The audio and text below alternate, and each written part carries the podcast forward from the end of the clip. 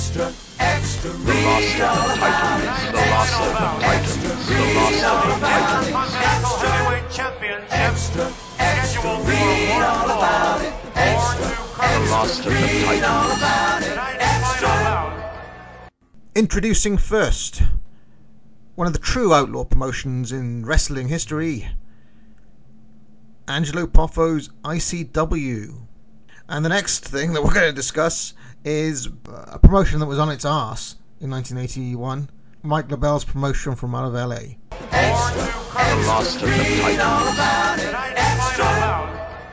Alright, so I mean, it really feels like we're delving into the deep recesses of like who talks about this shit, you know? Anyway, ICW. This is, of course, Angelo Poffo's promotion. Before I go into this roster, any preliminary comments that anybody wants to make about ICW? Dylan? Savage, baby, my favorite wrestler ever. This is where he, well, not where he started, really, but where he worked for a long time. I will say that El Bracero makes another appearance. That seems pretty important. All right. Yeah, I don't think that there's. We can cover everything in the more formal sense. Okay. So let me yield to my gentleman from the United Kingdom, from the gentleman from the UK. All right, Randy Savage, Lanny Poffo, Rob Garvin. That's obviously. Sorry, that's wrong. That's wrong. I obviously made a typo when I was typing this up. Ron Garvin of the Rugged Ronnie variety, Hands of Stone. Bob Roop, Pez Whatley, Bob Orton Jr., Crusher Broomfield, a.k.a. One Man Gang, The Miser, and apparently that was Angelo Poffo in a mask. He would often work as The Miser, which is an amazing sounding gimmick in my view. Thunderbolt Patterson, Rip Rogers, George Wieneroff, Boris Malenko, Ox Baker in a very short run. The Sheik comes in for a short run. Gary Royal, Doug Vines, Jeff Sword, Walter Johnson, Rick Zata, the man from Spain. He worked as El Bracero or El Bracero, Rick Link, The Great T.O., Chief Tapu, Hoot Gibson, Big Boy Williams, Willie Monroe, and Gary Young. So, I think it's your turn, Dylan. What did you make of this? I think Hoot Gibson is Robert Gibson, for what that's worth. Is it really? I think so. I could be wrong, but I think that's who that is. Don't quote me on that, but I think that's right. I could swear that. I want to say I've heard Cornette refer to him as Hoot Gibson before, but it's possible that I'm imagining that. I think Ricky Morton called him Hoot in that recent interview that he did. Yeah, I think that is. I think that's who that is. So, I wonder if that's that can't be the Gary Young from Texas, which is too bad because I love that Gary Young. This is definitely an outlaw promotion, right? I mean, this is. And it's, you know what, the thing is, it's not that bad from the perspective of there are at least a few guys who I think were immensely talented. Savage, Garvin, I think One Man Gang was immensely talented wrestler. I think Rip Rogers is one of the best guys, to quote Mick Foley, maybe the best guy who never made it, you know, in the sense that he never became a huge star. And I think Rip was really, frankly, a great wrestler who just never got a chance to show how great he was outside of random shots here and there in smaller territories. Bob Orton Jr., who's a guy who people love and respect as a top hand. You know, it's really not that bad for a promotion that was, I mean, the most outlaw group, arguably, of all the outlaw groups. This was the group that was actually threatening the lives, supposedly, of Memphis promotions and promoters. You know, the guys that were, you know, doing grandstand challenges on TV, yeah, calling the Memphis guys phonies. I mean, this is the ultimate, really, of your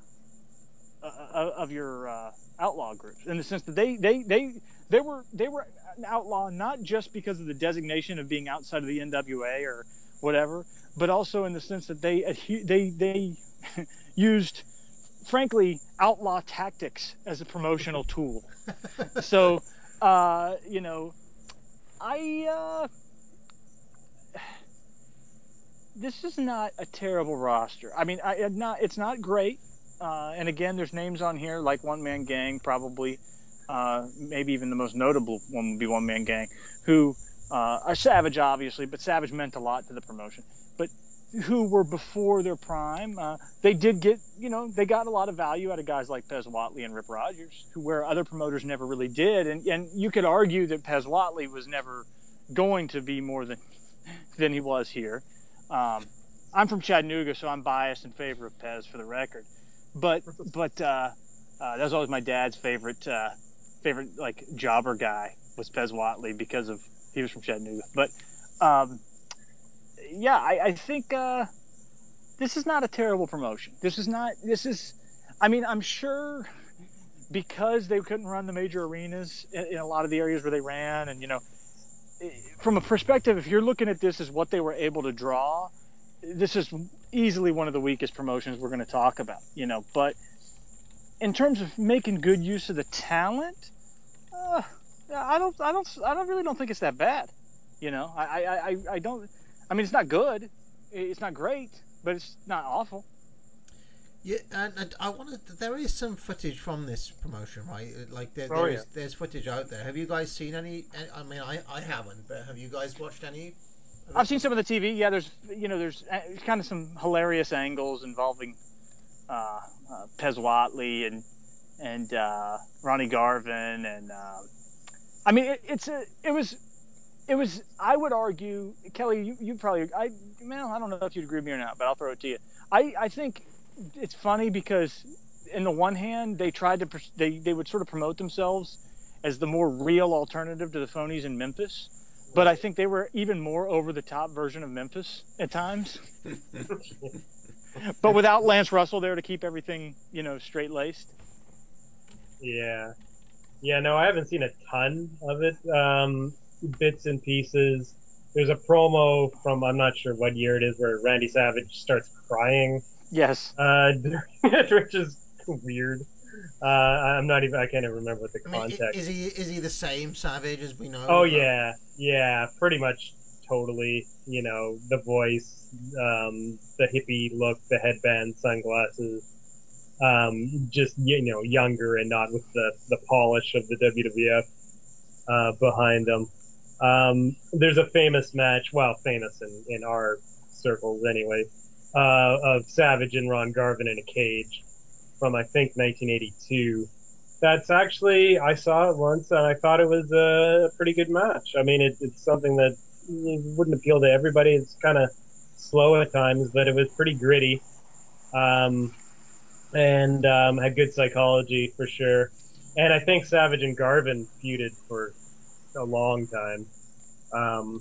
And yeah, I mean, haven't seen a lot to make any real definitive comments. I mean, the whole story of them going, you know, Savage would take a bunch of the guys and then they would show up at the Mid-South Coliseum or no, I guess it was in Louisville probably, and challenge the Memphis guys to fights in the parking lot, and they'd be carrying guns. And at one point, Bill Dundee was. I think, no, Dundee had the gun, and Savage took it from him and then pistol whipped him with in the parking lot. Just some out of control stuff going on behind the scenes. And they actually would cut promos on the TV, the ICW TV, where they would, you know, call the guys out on their, I think, using their real names and you know, kind of exposing the business in a way and calling them, you know, fakes and phonies, like Dylan said. So it's very, that side of it is interesting, that they had this promotional war going on. Eat your heart out, D-Generation X. Totally, yeah. Fuck yeah. They never got a tank though, right? No, they didn't. But there's a possibility that Randy Savage actually literally made someone suck it. not just figuratively, not just as a gesture, because he was pretty nuts during this period. This is also the period, I think, of the famous, like, you know, the probably embellished story of him being high on PCP and fighting with the police at a Waffle House, and then so this is like. In some ways, and look, I have no clue if that story's true or not. You know, wrestling lore, you know how that shit works. But this was sort of the era of Savage being a savage. Yeah. And there's another good Savage story from, I believe it was the ICW, where he was leaving a match, and there was an old lady at ringside, and he thought, you know, she was calling him over, and he thought she wanted his autograph. So he heads on over to her, and she ends up smacking him over the head with a crowbar. It was Jerry Lawler in drag. No. Wow. So I mean, this stuff sounds quite fun, actually. I might watch some of it once I'm done with all the other things I'm gonna watch. So maybe 2025, I'll watch some ICW. But yeah, no, it sounds of interest. I bet Bob Orton Jr. was having good matches with some of these guys. Oh, sure. I can imagine him and Ron Garvin having good matches. I love the idea of the Miser, like Angelo Poffo, like doing like a kind of Fagin out of Charles Dickens kind of game. Like, I think he wore a mask. I mean, what sort of? He sounds like a Z-list kind of 60s Batman villain, the Miser. It's amazing. Ox Baker obviously is there again. It wouldn't be an Outlaw promotion without Ox Baker, right? I love the idea of the man from Spain. So yes, Thunderbolt Patterson. I mean, how much name value do you give Patterson in 81? He was still around. Oh, he could talk, but he had put himself on the margin. Well, I guess he would argue that racism put him on the margins, but I think it's a little bit from column A and a little bit from column B with Thunderbolt. And he was on the margins of the business, but he's a guy that people would have known, though. You know what I mean? Like, he's a guy that people would have known. He had some name value in the South. Even in the Upper South, where ICW ran a lot, he would not have been a totally obscure figure, or at least I wouldn't imagine. But I mean, Boris Malenko, a serviceable heel. Great talker. Boris Malenko is considered. It's funny because Dean and Joe couldn't talk at all. You know, that's always the knock on them, that they couldn't talk. Whereas Boris was not necessarily considered a terribly good in-ring performer, but was considered a great talker. And ICW oftentimes, and partially this is because of what we have that's actually available, that's made tape, and it's still, we've been able to document.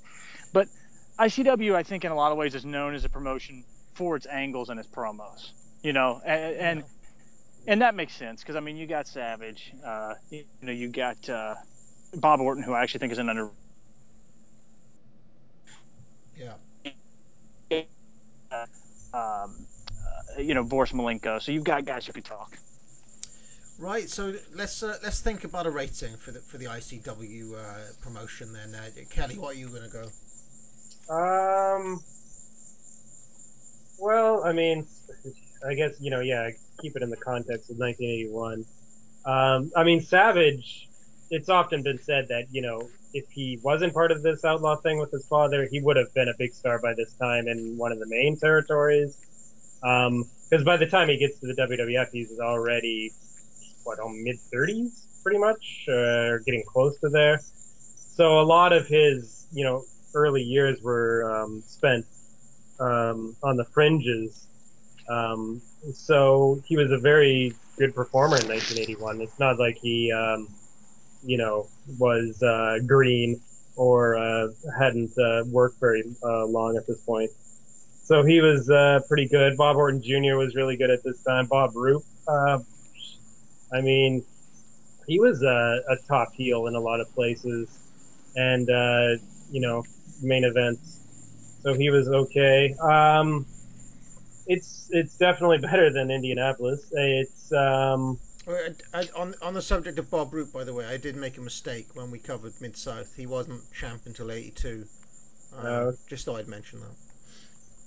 Yeah, so I would say it's better than what World Class had going for it, I think. Because I think clearly 81 World Class was, you know, a period where they were struggling. And ICW in 1981 may have been one of their better years. I don't know the history as far as, you know, when their peak was.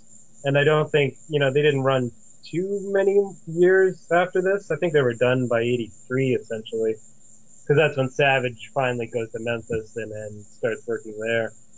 So I'm going to say I gave Southeast a 5. I'm going to be predictable. I'm going to give ICW a 5, too. Okay. Lanny Poffo, now, he was a big star in ICW as well, right? He was kind of booked as another top, like it was Savage and Lanny Poffo, yeah. Yeah, of course, yeah. Dylan, what do you make of rating wise?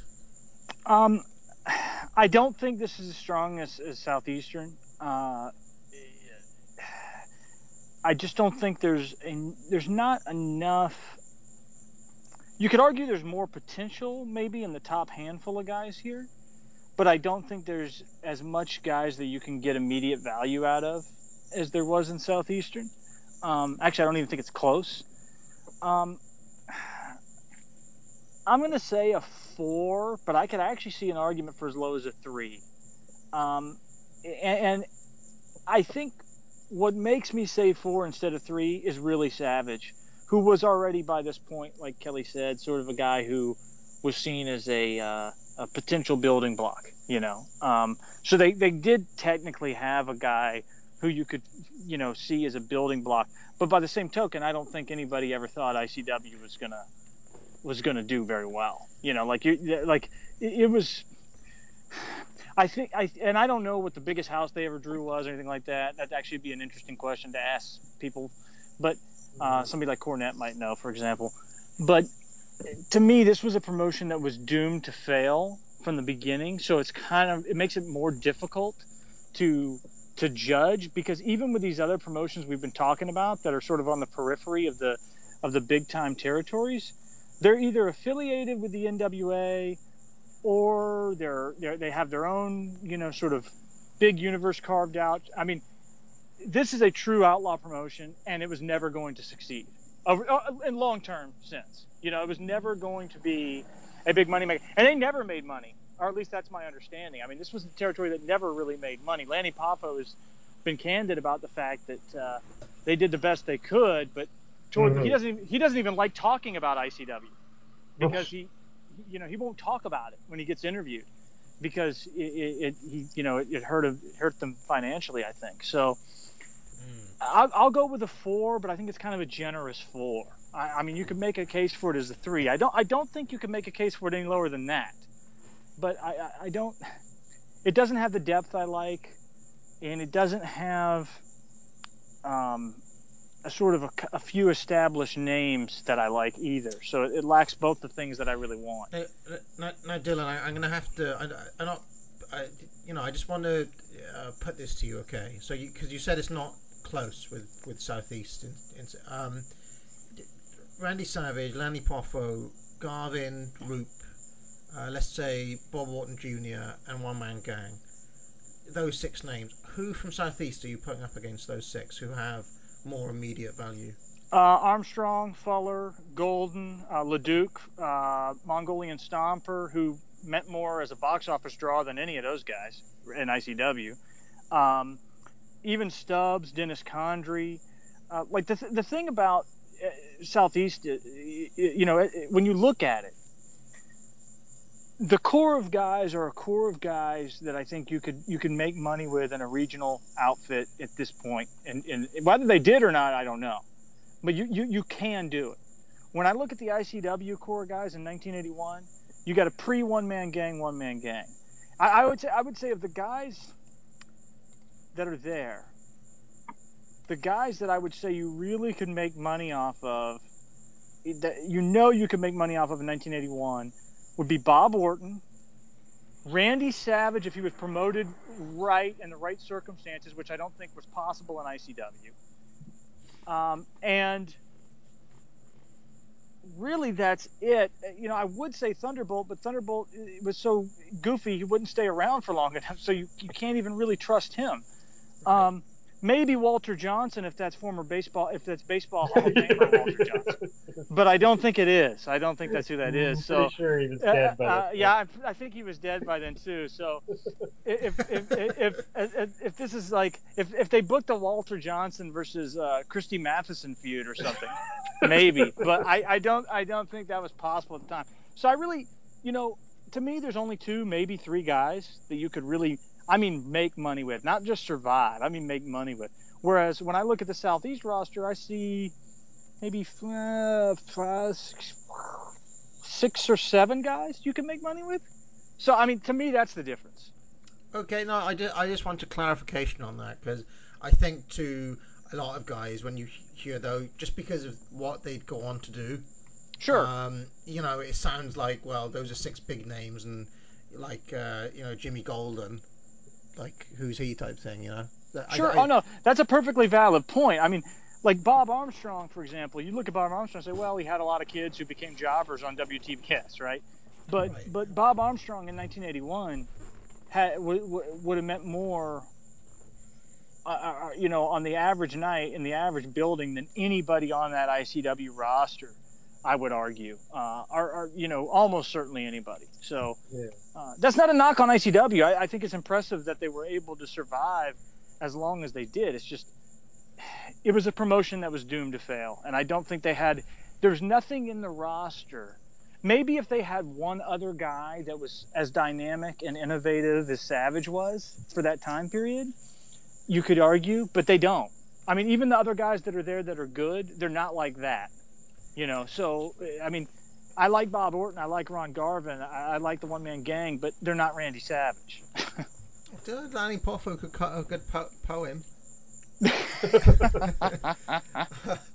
No, I think 4 is about on the money. I think 4 is about right for those guys.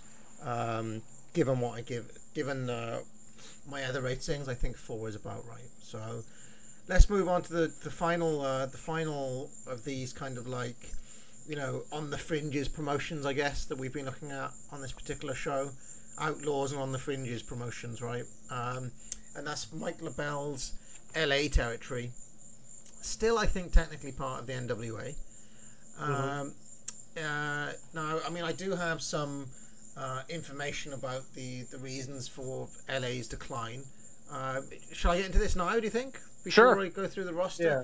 Okay, I mean, well, I've been, given that I'm an academic, I always feel like I should name my sources, you know, and... Oliver and Jonathan. Yeah, so, well,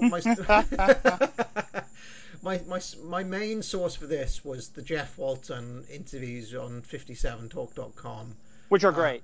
Which are really probably some of the best stuff, along with the Larry Masick interviews that Gary Kubetta did, but I also listened to one that he did with Bob Barnett, a very, very pissy Bob Barnett, who gave a slightly kind of different version of events.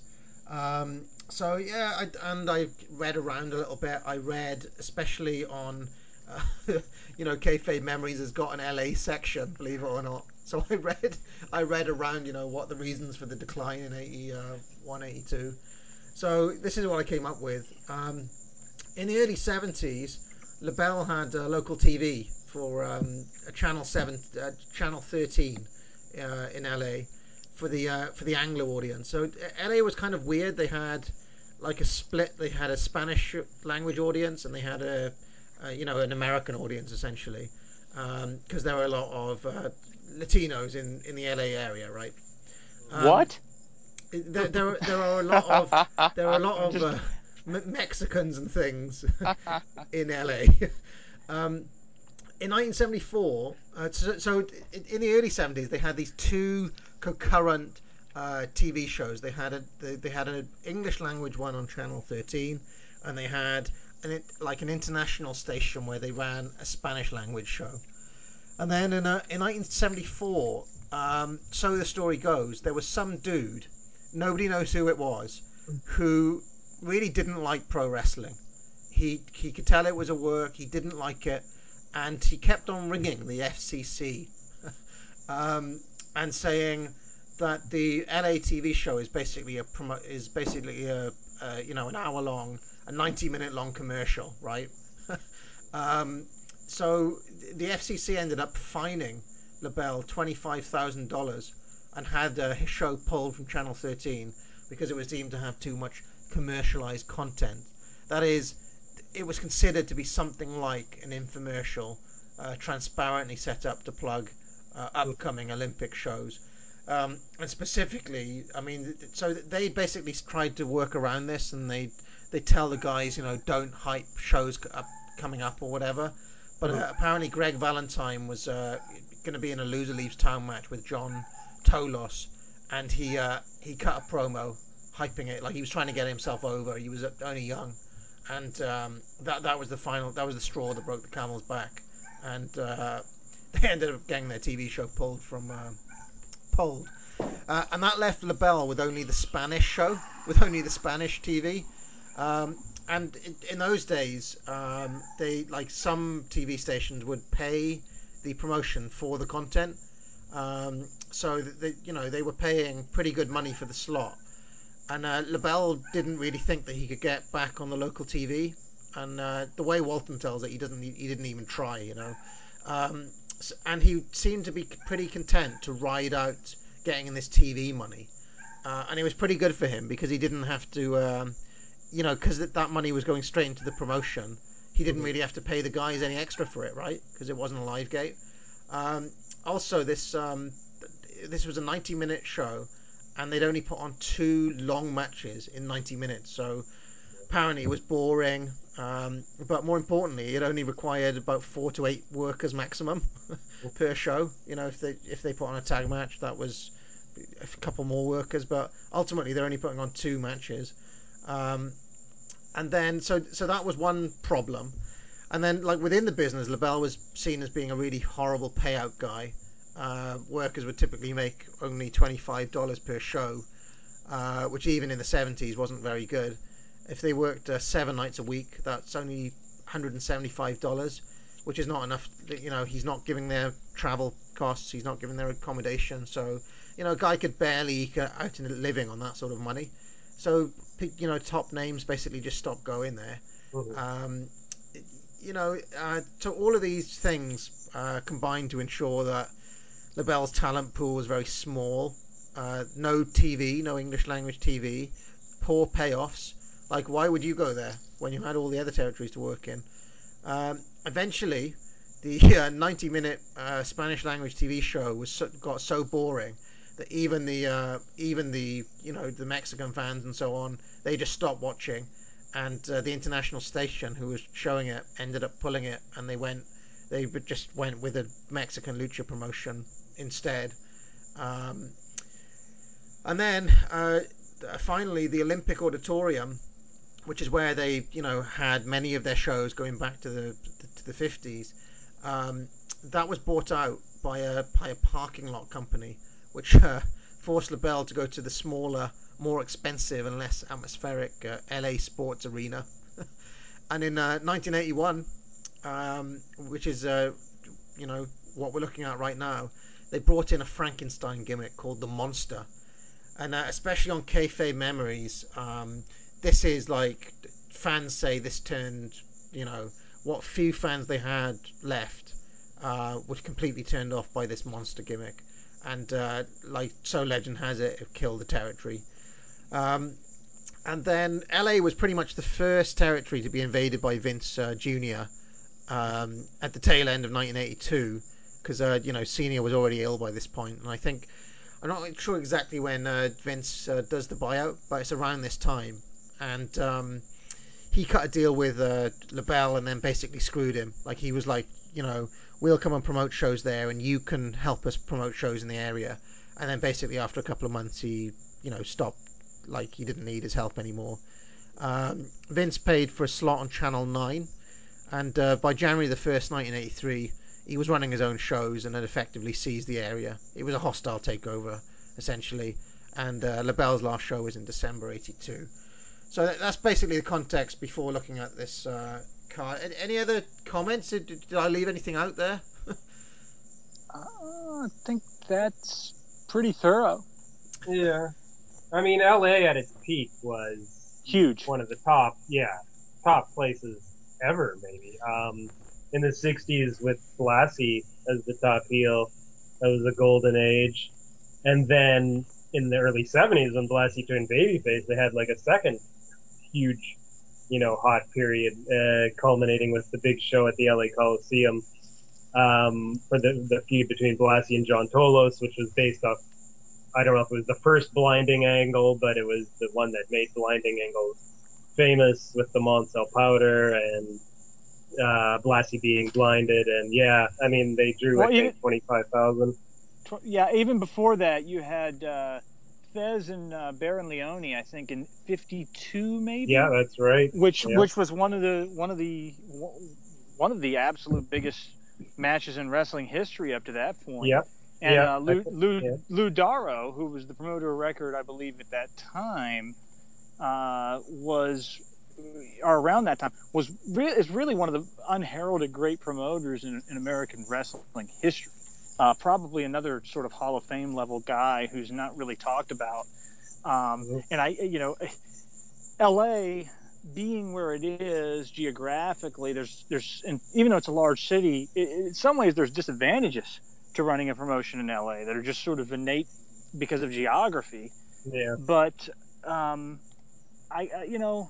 this was Mike LeBell was just a really shitty promoter. I think that tells you a lot. I think that says his complacency, I think, is probably the number one reason that promotion fell off a cliff, more so than any single thing that Parv just talked about. But I think his complacency is sort of related to all those things. I don't.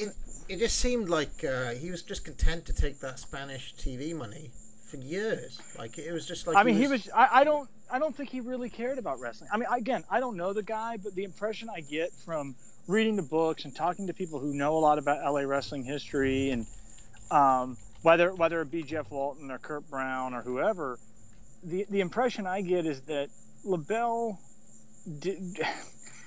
wrestling was a thing. I think his mom had been the promoter before, right? Yeah. And I don't think that he really cared. Like to him, it was just an easy way to make money. This was well, maybe not even an easy way. It was just the way he had to make money. It was just something to do to make money. That's the impression I've always gotten of Mike LeBell. And it's funny because there's that famous, Jeff Walton, I think, tells this story on one of those interviews where you mentioned that Blassie Tolos match at the Coliseum, Yeah. And, supposedly Jeff Walton says that LeBell was shocked at how poor it did. He thought they'd sell the place out. He thought they'd draw 100,000 people. I mean, think about this. This is the early 70s, what, 72 maybe? I mean, 71, yeah. The idea of drawing 100,000 people at that point, I mean, that's crazy. Especially for a promoter who wasn't even all that good a promoter. I mean, if you didn't have the talent of guys like Blassie and Tolos and Pepper Gomez and people, I mean, this had been a rich talent territory. I mean, that's important to understand. Some really big names over the years. I mean, this was at one point a really rich area. And if you look at this roster, while in some ways it's not as bad as you might expect, it's not by any means a who's who in 1981. Sure. Just before I run down it, the other thing that I thought was interesting that Walton kept on talking about was that LeBell always used to say there are only so many fans. There are only so many wrestling fans in LA. And I was thinking about that. Now LA has got, I know, it's a horrible thing to say, but wrestling is a blue collar thing. Would you say that's fair? It's especially at this time, it's not like it was really the sort of thing that people with not a lot of money would go and watch. Is that unfair, Dylan, to say that? I don't think it's. I think it is more of a proletarian form of entertainment. That's how I would put it. Yeah. Yeah. Now, but my understanding is that LA. I mean, it's not like LA is a completely bourgeois area, is it? I mean, obviously, like Beverly Hills is there and stuff, but oh no, there's some of the most infamous skid rows in America are in LA. Yeah. Right, but you've got like Compton, and I know it from my rap. Listening. But like my understanding is that it's LA's got quite a few rough areas, and that the Olympic auditorium was itself pretty rough. So like I wonder that I remember years ago I started a thread like, why is there never been a really, really big promotion in California? Because they've got, in terms of people, it's the second biggest. Next up, other than the Northeast, that's the most amount of people in America, isn't it? Like in the in the elections and things. It counts for so many points. What you would say? Here's how I would frame it. California. This is how I would frame it: is it's a area with multiple large metropolitan areas within a reasonable distance. I mean, they're not that close, because San Diego, Los Angeles, and San Francisco, the Bay Area, are all fairly spread apart, and you got Sacramento. But it is like the Northeast in the sense that it's a coastal region with a lot of large cities. Yeah, right. I mean, if that's what you're getting at, then yes. Yeah, and I mean, this is one of the things that people don't really talk about that much, which is that Vince Senior had already done quite a lot of like, if you think about it, the WF at that time could have been, you could have easily had a promotion in Philly, a promotion in New York, a promotion in, Boston possibly, you could have had at least 3 or 4 kind of smaller territories easily within the WF, right? So WF was already kind of like a super territory, Mm-hmm. And he'd already like managed to unite a number of different promoters under the one label. They did all that stuff in the 60s. Yeah. The transition from Capital to WWF. Mm-hmm. And in LA, there wasn't a promoter as enterprising as that. So Roy Shire, I think Shire went out of business right before 1981. I think Shire had basically gone. He wasn't running any shows by 81, which is why we're not looking at Roy Shire. But his last show I believe was like January 81. Yeah, so I didn't think it was worth looking at Shire. But if you think about it, if either Shire or LeBell had the foresight or had the ambition or the drive, they could have taken all of California and had something like a West Coast WWF, Maybe. But there. I'm not saying that's impossible, but okay. There are other. This is I don't. I always feel it's tough when you're dealing with stuff like this, because my tendency is always toward to saying no. Like I always err on the side of saying no, and I'm not sure that that's necessarily the right way to view it. But there were issues there that I don't think the WWF infrastructure. I think in the Northeast was better when it came from going to place to place like right. that. I think the talent pool was more centrally located there, generally speaking. It's because it's easier to rotate talent, like when you're not going all the way clear cross country, Right. I think the media markets were more dynamic in the Northeast, and that's a big thing, because even though this was before, well, not technically not before cable, but at the very origins of cable, media markets had a lot to do with, at least in my mind, with how big a place would have been viewed. And I don't think that there I mean, San Diego and the Bay Area are big areas, and they have been for years. But I don't know that they have that sort of East Coast media bias that us Yanks always talk about is a very real thing. But, and, you know, I feel like that's something that is hard to – it's hard to dismiss that. But, Dylan, they've got Hollywood right there. Yeah, but yeah, that's true. And I get what you're saying, but even now, okay, even now, in the United States, when you talk about sports, especially, which wrestling and sport, that's a debate that I don't even really necessarily want to have. But I think in the sense that a lot of the, sort of proletarian fan base would have been following both things. Right. Even now, there are people who live in L.A. today, probably quite a few of them, that will complain about East Coast media bias, even now. In 2014, right, yeah. So again, part of this is just my natural pessimism, I think. I'm not saying that there's not anything to it, but I'm very, because it also takes the right kind of promoter, and LeBell was not the right kind of promoter. Shire was a polarizing figure. He wasn't the right kind of promoter. Well, Shire tried it.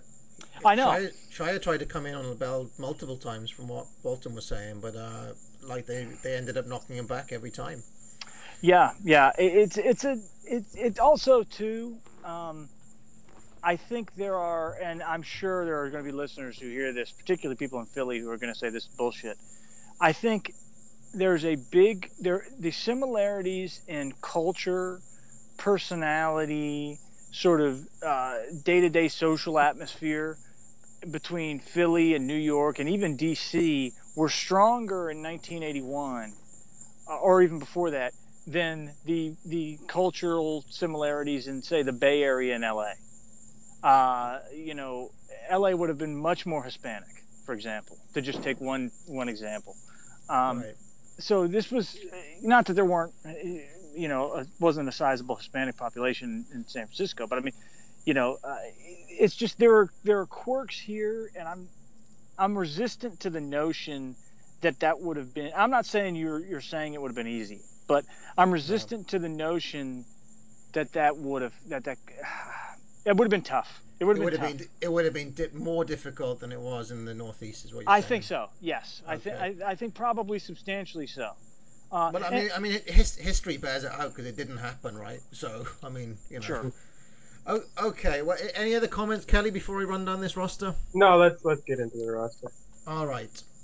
Chris Adams, John Tolos, The Assassin, the actual Assassin, Peter Maivia, El Mongol, Mike Masters, Tom Pritchard, Dynamite Kid, Dos Caras, Mil Mascaras, Salvatore Belomo, Ken Wayne, a.k.a. Danny Davis, Billy Graham, Troy Sun, Monster, Fishman, Mario Venezuela, who's that? Valenzuela, Victor Rivera, Joe Lightfoot, Ox Baker, there he is again, Al Madril, Hector Guerrero, Mando Guerrero, Toru Tanaka, the WF tag champ from the 70s, Great Goliath, Tim Talltree, John Davidson, Rick Davidson, Bobo Brazil, Gene LeBell, Tim Flowers, Kiss, Steve Travis, Rookie of the Year, El Kanak, and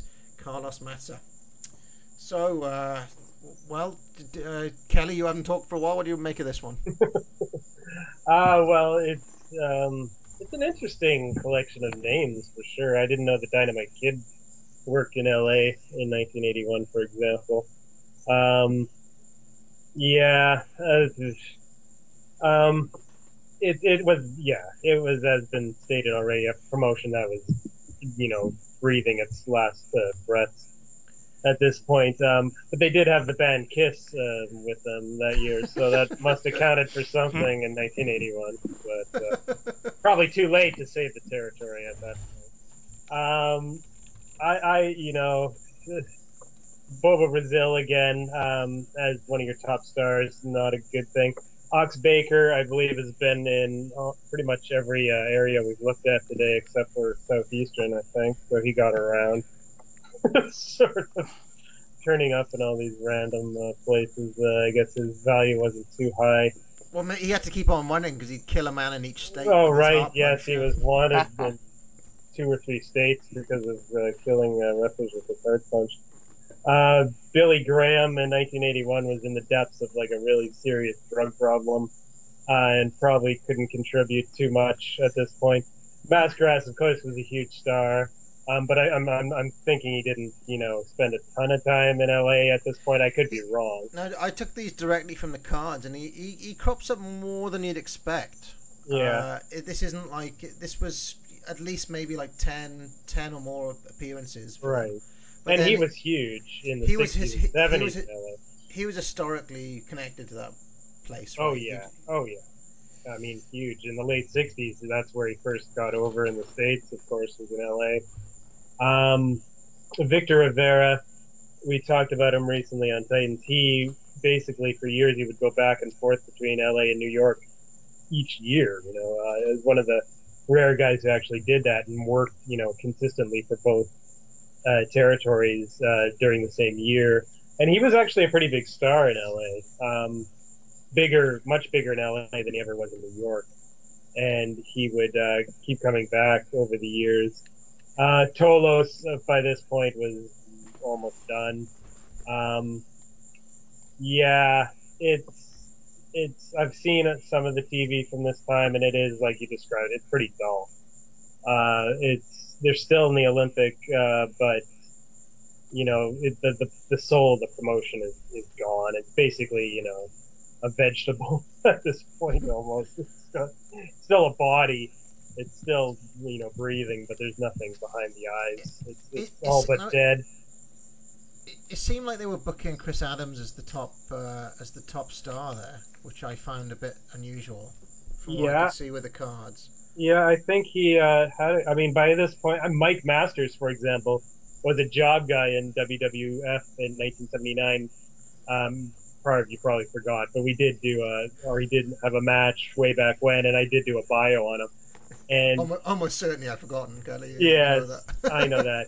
But for example, a jobber in the WWF, I believe Masters had a run as the American champion LA in 1981.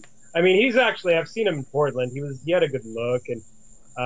He was kind of a guy that, you know, a few breaks could have maybe been somewhat of a star, but, you know, no, LA was relying on anything they could get at this point. And the Monster, it's easy to say the Monster was what killed the promotion, and it's very, you know, it's as bad as it sounds. I mean, I've seen the footage, or some of the footage, where, you know, he's basically doing like a mummy gimmick, very slowly moving with his arms out, and it's, It doesn't make for very entertaining matches, to say the least.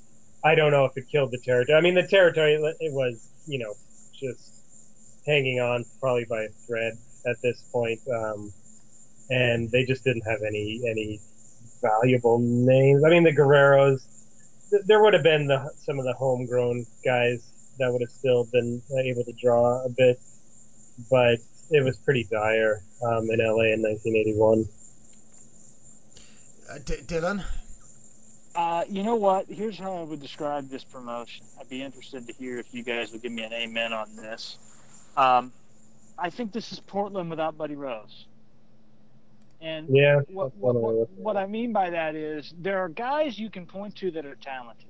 You know what I mean? There are guys you can point to that are good. They're good at what they do.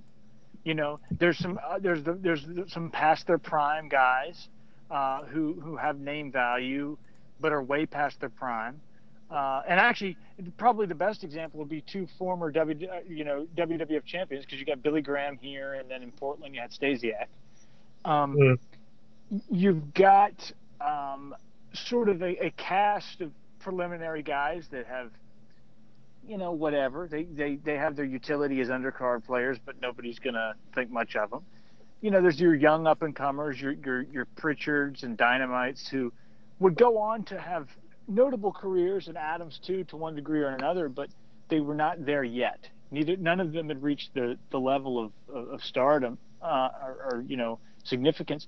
To me, this reminds me a lot of Portland, but there's nobody Rose, you know, and that, you know, there's no guy who you could just say, all right, maybe their roster's weak right now, but we're gonna ride you out, because if we put somebody with you, we know we can at least maintain for the time being.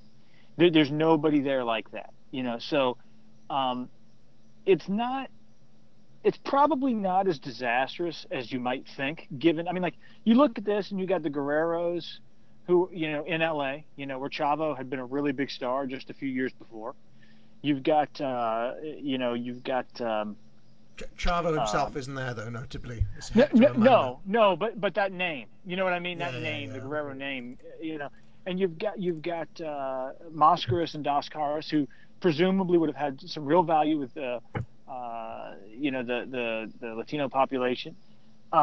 You know, John Tolos, yes, he was toward the end, but he had been a huge star. So there are guys where you can sort of look at them and say, this should have had value. They should have been able to do something with this.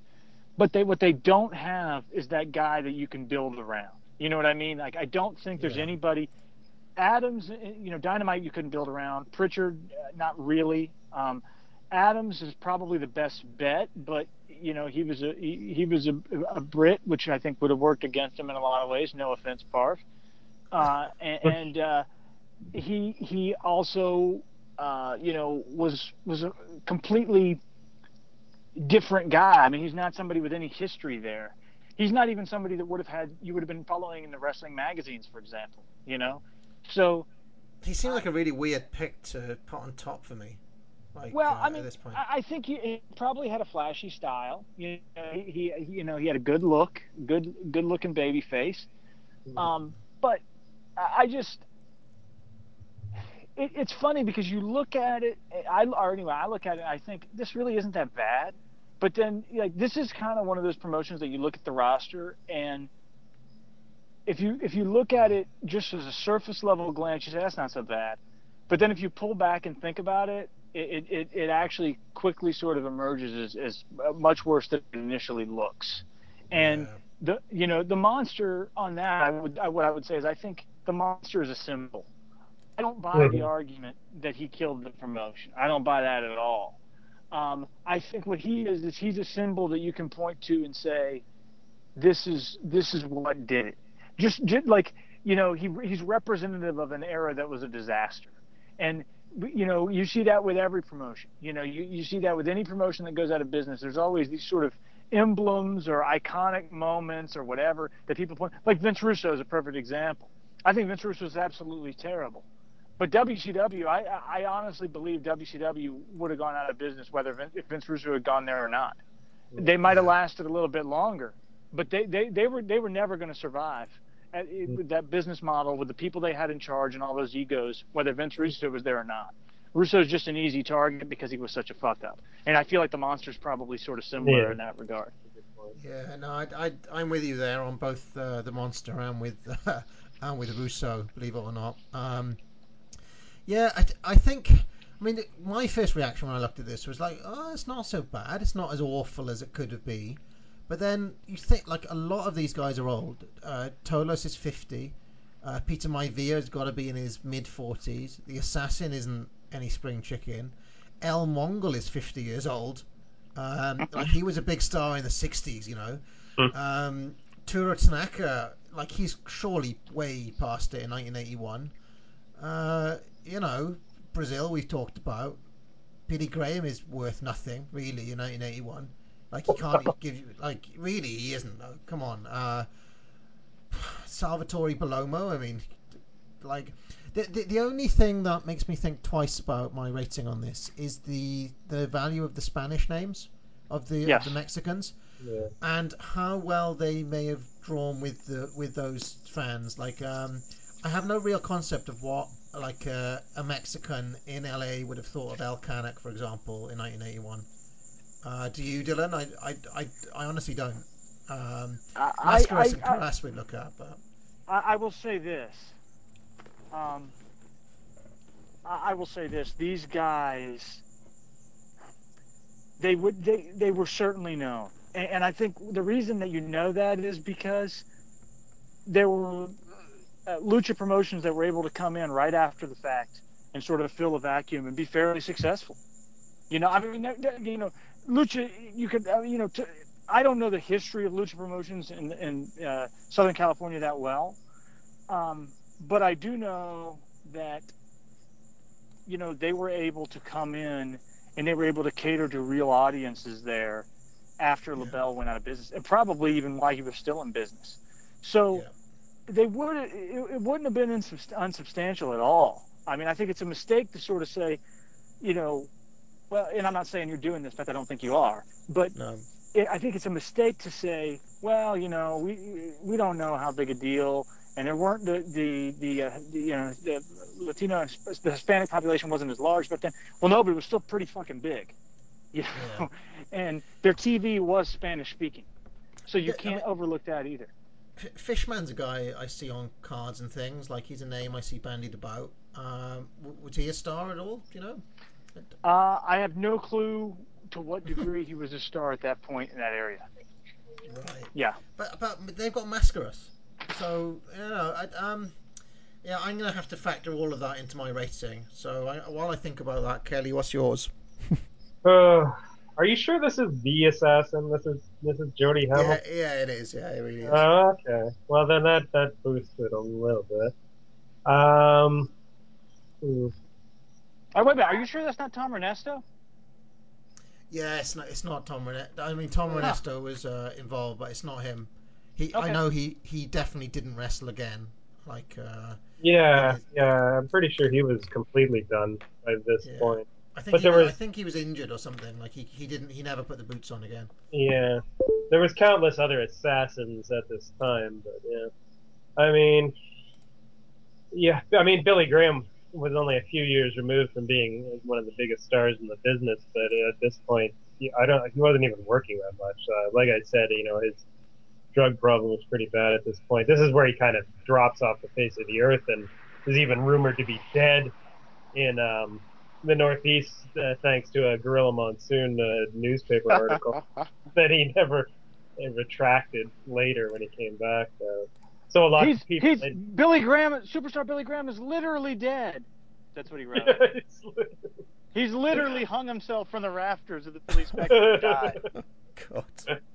But they say when he came back doing the Kung Fu gimmick in 1982 in WWF that he didn't draw well in Philly because the article had been published in a Philly paper, and then the fans, you know, thought this wasn't the real Billy Graham, and you know, the drastic change in gimmick would have helped, you know, keep that myth going.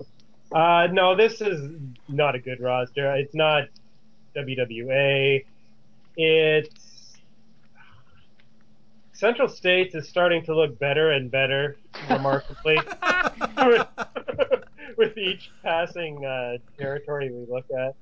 Because I keep going back and I'm seeing, well, they got this guy and that guy that are better. I mean, Chris Adams was going on to bigger and better things for sure. Dynamite Kid, Tom Pritchard, Mascaras was a big, big star at this time still. This feels like a 2 to me, LA. Right with Central States. I'm wishy-washy on my rating. Dylan, what do you think? I can't go quite that low because of, you know, the Guerreros and because of the Karras brothers. Like, I just don't feel comfortable going quite that low, but I'm going to give it a 3. There's nothing here, and I'm going to point again to the Buddy Rose factor, you know. But you need to have somebody, if it's going to be a promotion that's struggling or having a weak time roster, you know, like the roster's weak at this time, you need somebody who you can at least center things around, and you can take your various parts, as weak as they may be, and sort of rotate them through and maximize each of them. And they don't have anybody like that. So I don't think it's not the worst, but it's, you know, I have to give it a 3. I think it's a bad roster, all things considered, but not a horrific roster. Yeah, I'm closer to Dylan than to Kelly on this. I was thinking 3. The only thing that makes me think like I could push to a 3.5 or a 4 is that the Tolos was a legend. Peter Maivia was a legend in LA. Mascaras we've talked about. Like Billy, Walton always said that Billy Graham never drew anything in LA, but he was a big name, I guess, in the business. Despite where he was in '81, so I feel like their big stars are bigger than the Portland stars, Dylan, in terms of name value, even though they're guys in their late 40s and 50s.